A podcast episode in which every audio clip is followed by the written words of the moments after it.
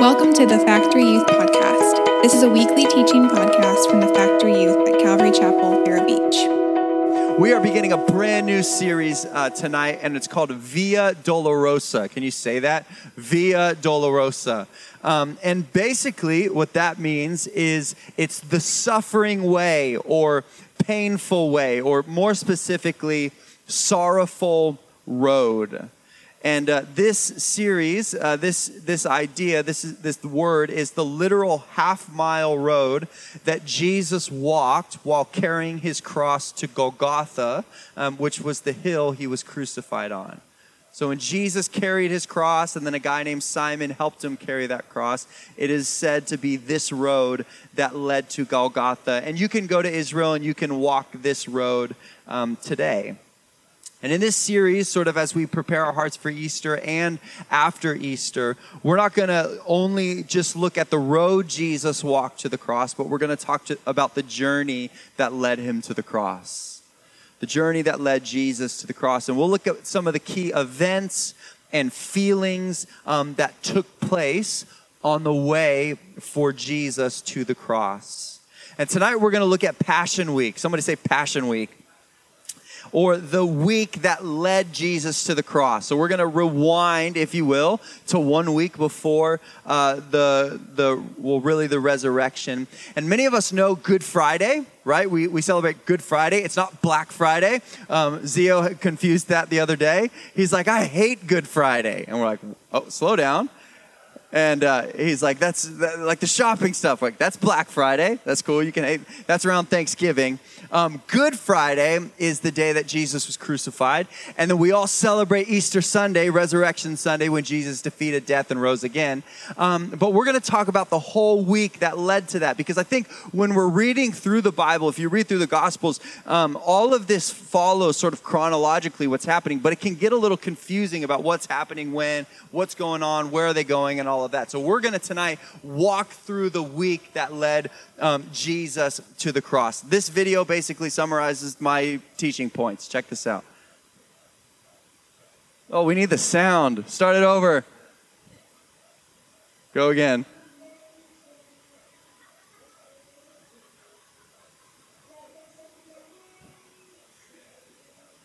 All right, so those are my points. That's my teaching. Um, So let's talk about it. We're going to start, although his song started with Monday, we're going to start with Sunday. So you write this down Sunday, um, one week before the resurrection. You can also follow along on the events page on the Bible app because it's probably the best way. We're covering a lot tonight. So, Sunday, one week before the resurrection. You with me? We call this Palm Sunday. Uh, Luke chapter 19, we read this. After Jesus had said this, he went on ahead going up to Jerusalem. As he approached Bethphage and Bethany at the hill called the Mount of Olives, he sent two of his disciples, saying to them, Go to the village ahead of you, and as you enter it, you will find a colt tied there, which no one has ever ridden. Untie it and bring it here. If anyone asks you, Why are you untying it? say, The Lord needs it. Not much of an explanation, right? Why are you stealing my car? The Lord needs it. Okay, all right. Um, verse 32 Those who were sent ahead went and found it just as he had told them. As they were untying the colt, its owner asked them, Why are you untying the colt? Why are you stealing it? They replied, The Lord needs it. They brought it to Jesus. There's no like interaction. The Lord needs it. They move on. Uh, they brought it to Jesus, threw their cloaks on the colt, and put Jesus on it. As he went along, people spread out their cloaks on the road. When he came near the place where the road goes down the Mount of Olives, the crowd, uh, the whole crowd of disciples began to joyfully praise God in loud voices for all the miracles that they had seen. Blessed is the King who comes in the name of the Lord. Peace in heaven and glory in the highest. Some of the Pharisees in the crowd said to Jesus, Teacher, rebuke your disciples. I tell you, he replied, if they keep quiet, the stones will cry out. This event on the Sunday before the resurrection is known as the triumphal entry. Jesus here recognizes and receives the glory that he deserves. Jesus is recognized and receives the glory that he deserves. Now, this event is fulfillment of prophecy. Zechariah 9 9 spoke of the coming king on a donkey. This is also Jesus publicly admitting that he is the promised king of Israel and the Messiah or the Savior. So a lot's happening. This is fulfillment of prophecy. People said, hey, when the king comes, he's going to ride in on a donkey. Jesus here, riding on a donkey, is now publicly admitting, he's saying to everyone, I am the Messiah that was promised. I am the king that was to come. And this is really the first time in Jesus' ministry where he openly reveals to the people that he is, in fact, the Messiah. And he receives the praise that is given to him. They are praising God for all the things that Jesus has done and with the expectation of all that he will do. Because Jesus is worthy of worship, Jesus receives the worship. This is important for us to understand because many people, many prophets, many teachers in the Bible did great things, but none of them receive worship. One particular story in uh, the New Testament is when uh, the Apostle Paul, uh, actually, no, I think it's Peter. We're going to have to fact check later. Anyways, an apostle, we'll just go there. An apostle performs a miracle, and the people see it and they begin to praise and worship the apostle. And the person responds and says, No, that kind of worship only belongs to God. So here Jesus is riding in on a donkey, and people are worshiping and praising him. If he was a prophet, he would have to say, No, that doesn't belong to me. It only belongs to God. But he is admitting and receiving worship, saying, I am, Jesus is saying, I am God. And then when the Pharisees call him on it, they're like, Hey, you can't, that's not allowed. Hey, buddy, hey, prophet, you can't do that. You can't receive worship. That only belongs to God. He responds, he says, if they keep quiet, the rocks will start worshiping me. In other words, in this moment, Jesus is going to receive the worship that he deserves. Jesus, in this moment, is going to receive the worship that he deserves. And this really, this verse especially, the rocks will cry out, speaks of our unique opportunity that we have to worship God. God is worthy of worship, but if we don't worship him, he will still get the praise he deserves. We are uniquely invited into worshiping God, but God is going to receive his worship. Now, the reason that we worship, the reason that Jesus requires worship, is not because he's some egotistical maniac that needs constant affirmation. Right? Like, God's not up there like, worship me, I need it. Like, tell me how great I am. Um, we worship him because he's worthy of it. Because all the things we say about him and sing about him pale in comparison or pale to the reality of all the worship that he deserves. So we worship God not because he's like, ah, please tell me how good I am, but because he actually is that good. But we also worship him because we become like whatever we exalt. So, whatever you put up in your life, whatever you exalt in your life, you sort of orient your life after those things. And so, if we come here together and we exalt the name of Jesus, we begin to be transformed into the image of Jesus because we become like the things that we exalt. And so, we put God at the first, we put God at the top of our life because He's worthy of it and because we want to become transformed into His image. And so Jesus, a week before the resurrection, he receives the worship that he's worthy of. The next day, Monday, this is six days before resurrection. Luke chapter 19, verse 45 says this When Jesus entered the temple courts, he began to drive out those who were selling, saying, It is written, My house will be a house of prayer, but you have made it a den of robbers. So the next day, Monday, Jesus goes to the temple. Now, this is the second time in the gospel that Jesus cleanses the temple. On one occasion, he makes a whip. Jesus makes a whip. That story is fascinating to me because I like to picture him making the whip. You know, like he's sitting in his garage or whatever, and he's like, lays out all the rope or whatever, and he's like, all right, got to go to the temple today. Like, let's do this thing. Like, it's pretty intense. He goes to the temple, and he makes a whip, and by force drives people out of the temple. And then on this occasion, Jesus turns over tables and drives people out of the temple. So think about Sunday to Monday, like a mood swing. What's happening? From receiving worship to going to the temple and driving people out. What's going on? Well, in the time of Jesus and throughout history before Jesus, there was animal sacrifice required for people to have relationship with God. So there's animal sacrifice required for people to have relationship with God. The innocent must take the place of the guilty. The Bible says that without the shedding of blood, there is no remission for sins, or there is no forgiveness or atonement for our sin. This was the way people had forgiveness of sins and could have relationship with God. They were to offer sacrifices of lambs, bulls, birds, grain, fruits and vegetables, all of it was supposed to be the first of their possessions, and they were supposed to be without blemish. That's the requirement. So you just take the, the first of your possessions, bring it to God without blemish as a sacrifice, as an offering to God.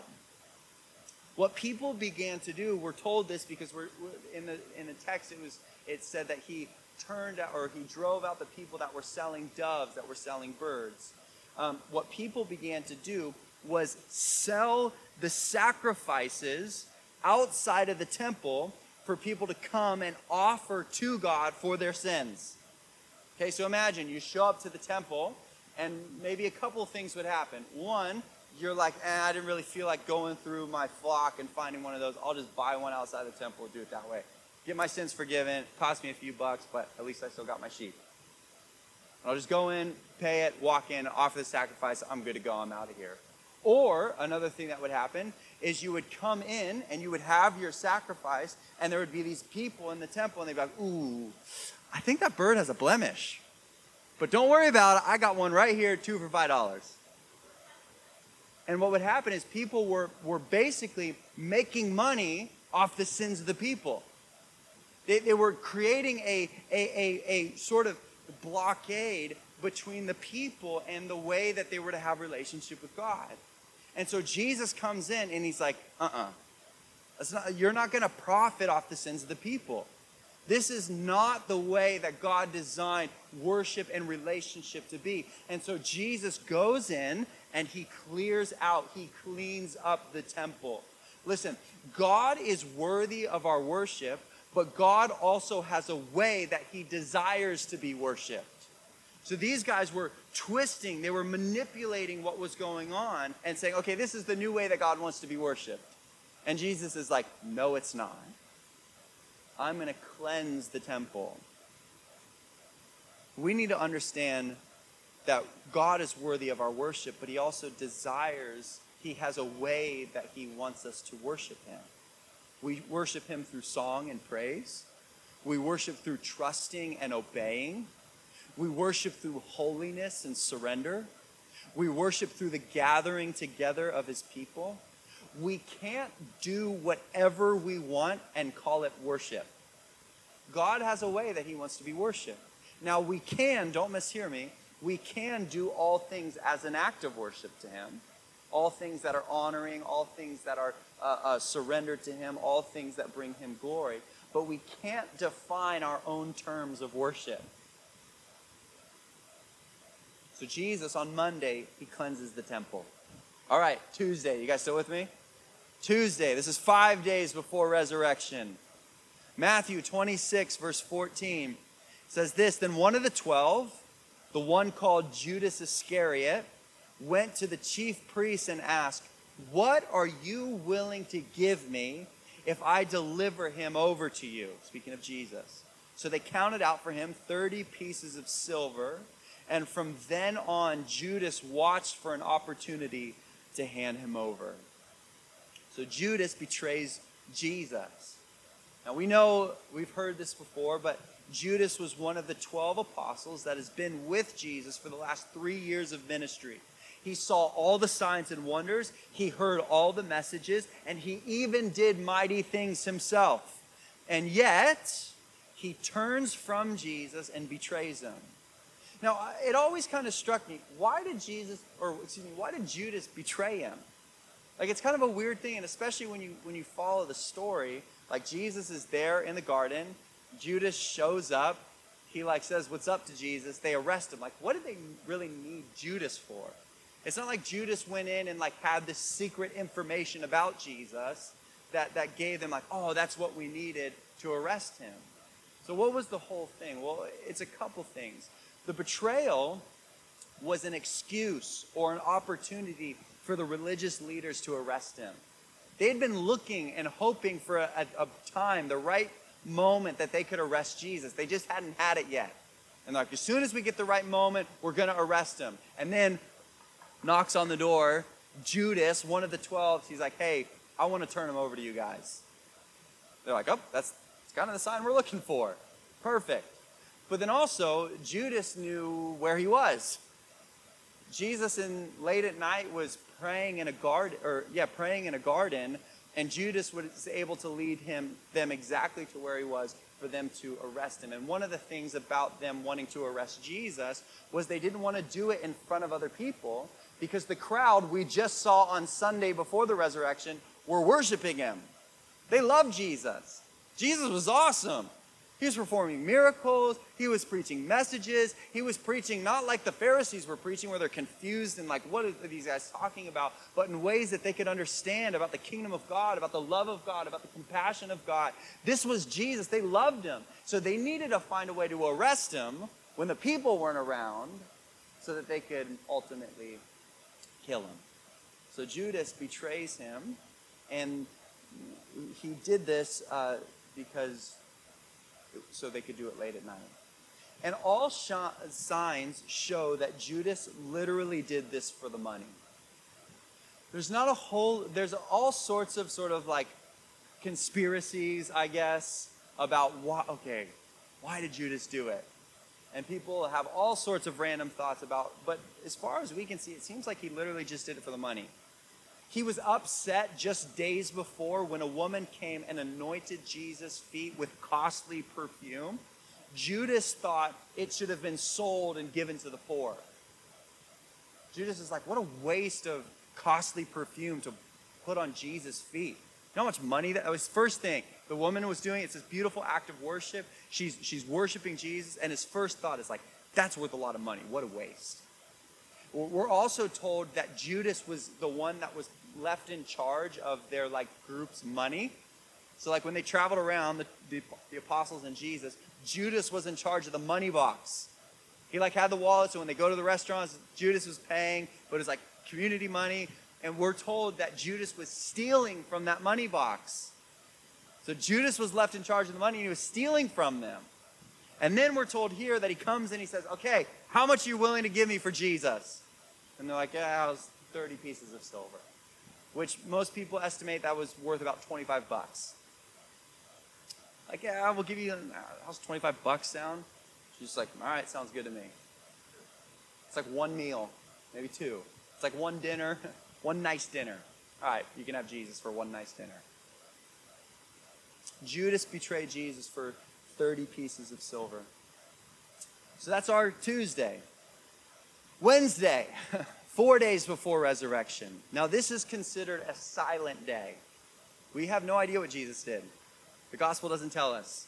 We know he's in Bethany, he's hanging out, he's near Jerusalem, but there's no clear uh, motion, activity, whatever Jesus was doing.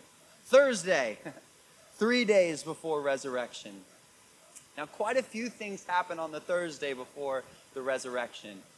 Um, we have the Passover, or the Lord's Supper. This is when uh, the, the people of Israel were celebrating the Passover, which comes from Exodus. Um, but Jesus institutes the Lord's Supper or communion, right? We, we, I'm sure many of us, we've all partaken of communion before. This is where we remember the events that were about to happen. For them, they weren't remembering because it hadn't happened yet. Um, but it was this institution of what we call the Lord's Supper. Then from there, after they have the meal together, Jesus was excited to eat that meal with them. He, he accuses or calls out Judas for betraying. And then from there, they go to the Garden of Gethsemane.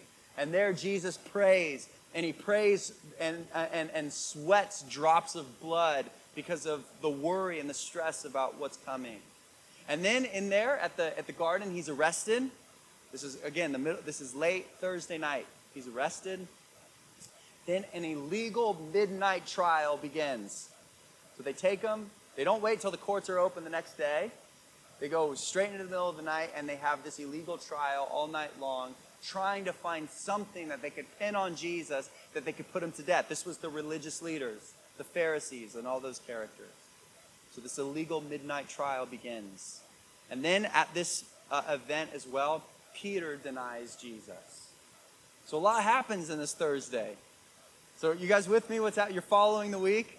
Sunday, he enters in on the donkey. Monday, he, he cleanses the temple. Tuesday, Judas gets it in his mind. How much can I get for them? Wednesday, I don't know, maybe they slept in.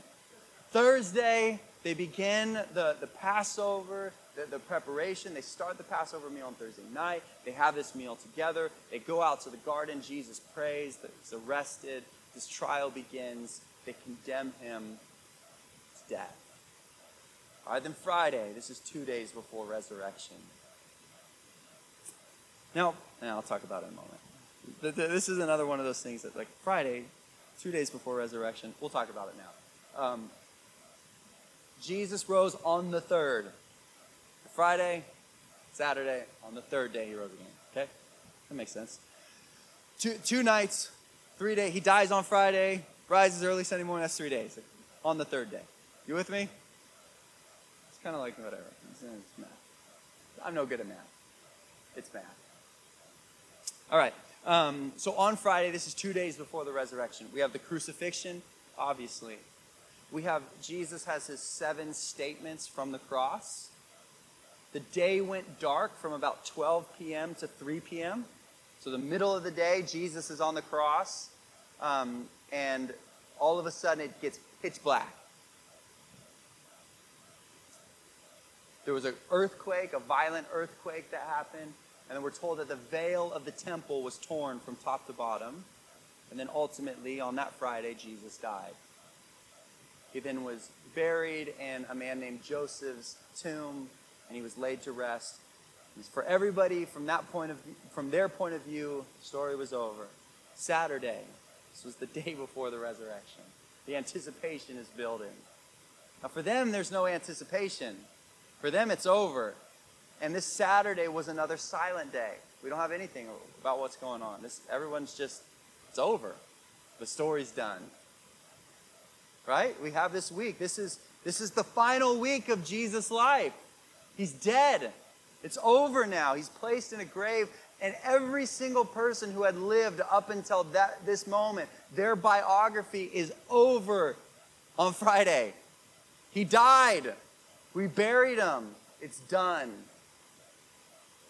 But then Sunday comes. This is the resurrection.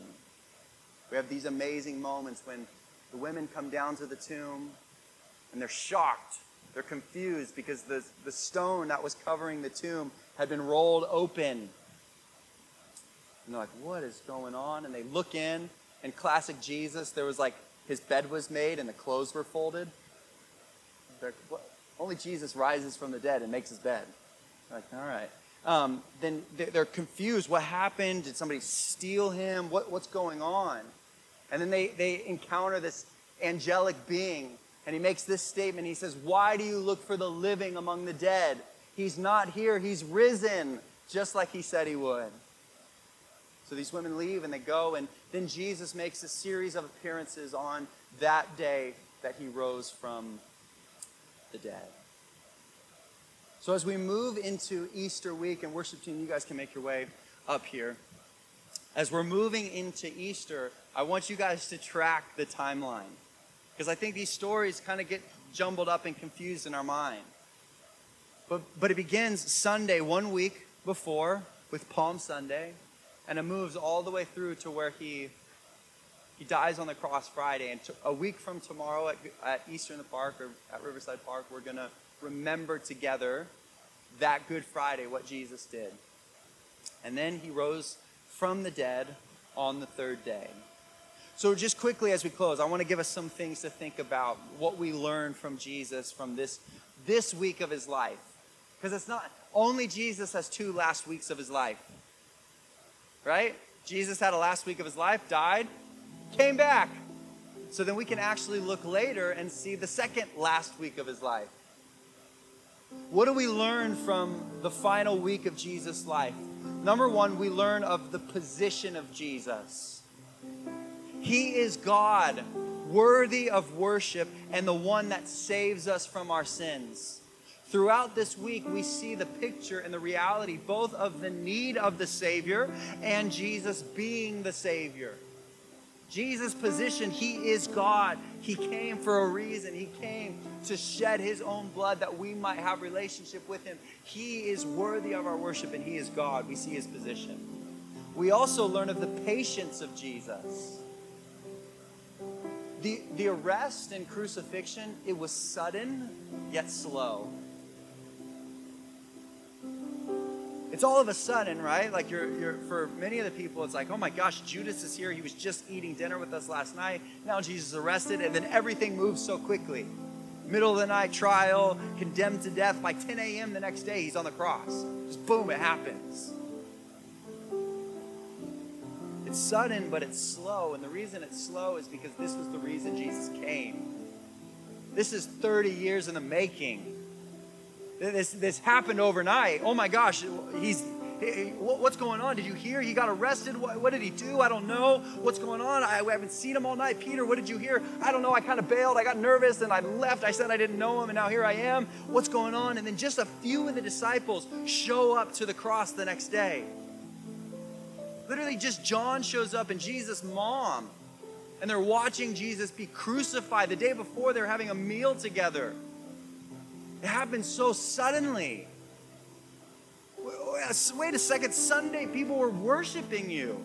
Sunday, you were saying that even the rocks would cry out. What happened? Where did we go wrong?